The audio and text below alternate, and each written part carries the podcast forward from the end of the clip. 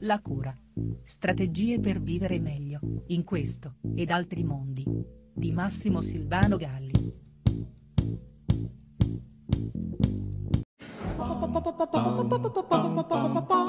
Sì, è vero, ti ho tradito, ma, ma è colpa del gene. Questa potrebbe essere l'ultima eh, suggestiva attenuante che il fedifrago può accampare quando il suo lui o la sua lei lo coglie in misfatto. Se poi il di lui o la di lei traditi dovessero giustamente strabuzzare gli occhi e prepararsi a lanciare una serie di legittimi insulti a tanta irriverente insolenza, il traditore del caso potrebbe mostrare la ricerca di un gruppo di ricercatori dell'Università di Queensland in Australia. Questi infatti pare abbiano isolato un gene che potrebbe essere appunto alla base eh, di ogni scatenamento di pulsione extraconiugale. Lo studio, Butad a parte, sembra comunque degno di qualche nota. Si tratta infatti eh, di una ricerca piuttosto ampia, circa eh, 7.000-7.500 soggetti esaminati tra i 18 e i 49 anni di età, tutti impegnati in relazioni di lunga data.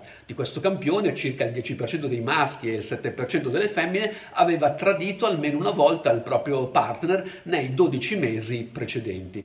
Così i nostri ricercatori, confrontando il DNA DNA dei fedeli con quello dei traditori, sembra siano riusciti ad individuare appunto il gene colpevole che guida le persone verso altri letti e altre eh, braccia. Non è peraltro la prima volta che la scienza si cimenta in tale mondante tentativo. Prima degli australiani ci avevano infatti provato i ricercatori della Florida State University eh, mettendo sotto il microscopio le arvicole, una sorta di topo delle praterie americane che al momento dell'accoppiamento pare subisca una trasformazione genetica eh, che le rende eh, totalmente monogame, eh, fedeli a vita. Un anno prima era stata la volta invece della State University di New York con uno studio su circa 200 giovani dove emergeva una variante del gene DR4 quale responsabile dei comportamenti più libertini. E ancora prima all'Università di Stoccolma avevano detto la loro anche i ricercatori eh, svedesi. Insomma,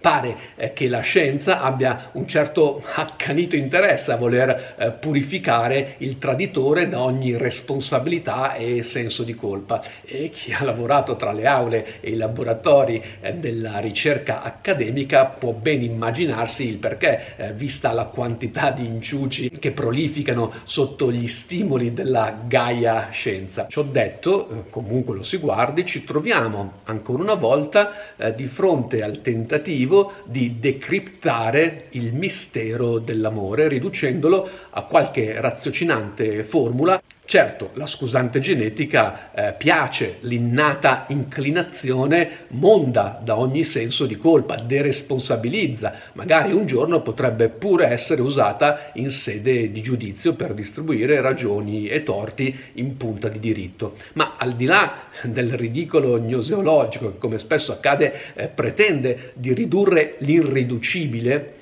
ad esempio le infinite variabili psicologiche, culturali, sociali, religiose che contribuiscono o meno al definirsi del tradimento. Che fine fa questo gene, ad esempio, nelle popolazioni culturalmente poligame? Ma detto questo, fosse anche eh, che la scienza abbia ragione, siamo davvero sicuri di voler depennare anche questo imprescindibile elemento della complessa e misteriosa natura dell'amore? Chi come me si occupa da tempo delle relazioni di coppia sa bene come proprio le continue e inesorabili definizioni, spiegazioni, delucidazioni, ricerche che spiegano l'amore, che tentano di spiegarlo, i tentativi di tradurlo fuori dal suo carattere eminentemente letterario, siano tra i maggiori responsabili del suo attuale decadimento e della sua sempre più evidente fatica a reggere nel tempo.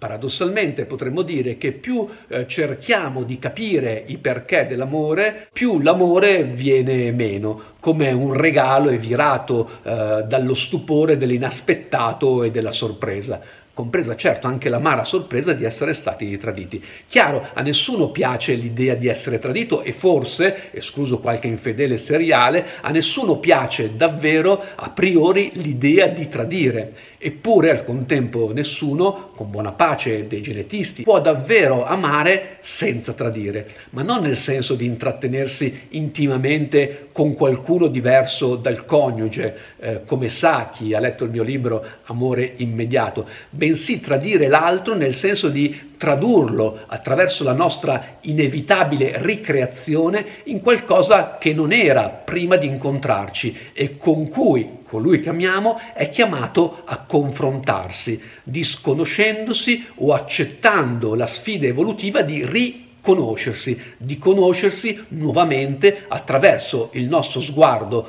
amante, traditore e creatore per divenire altro da sé, ma qui il discorso si fa più complicato e ci vorranno sicuramente altri video per approfondirlo. Amami ancora, fallo dolce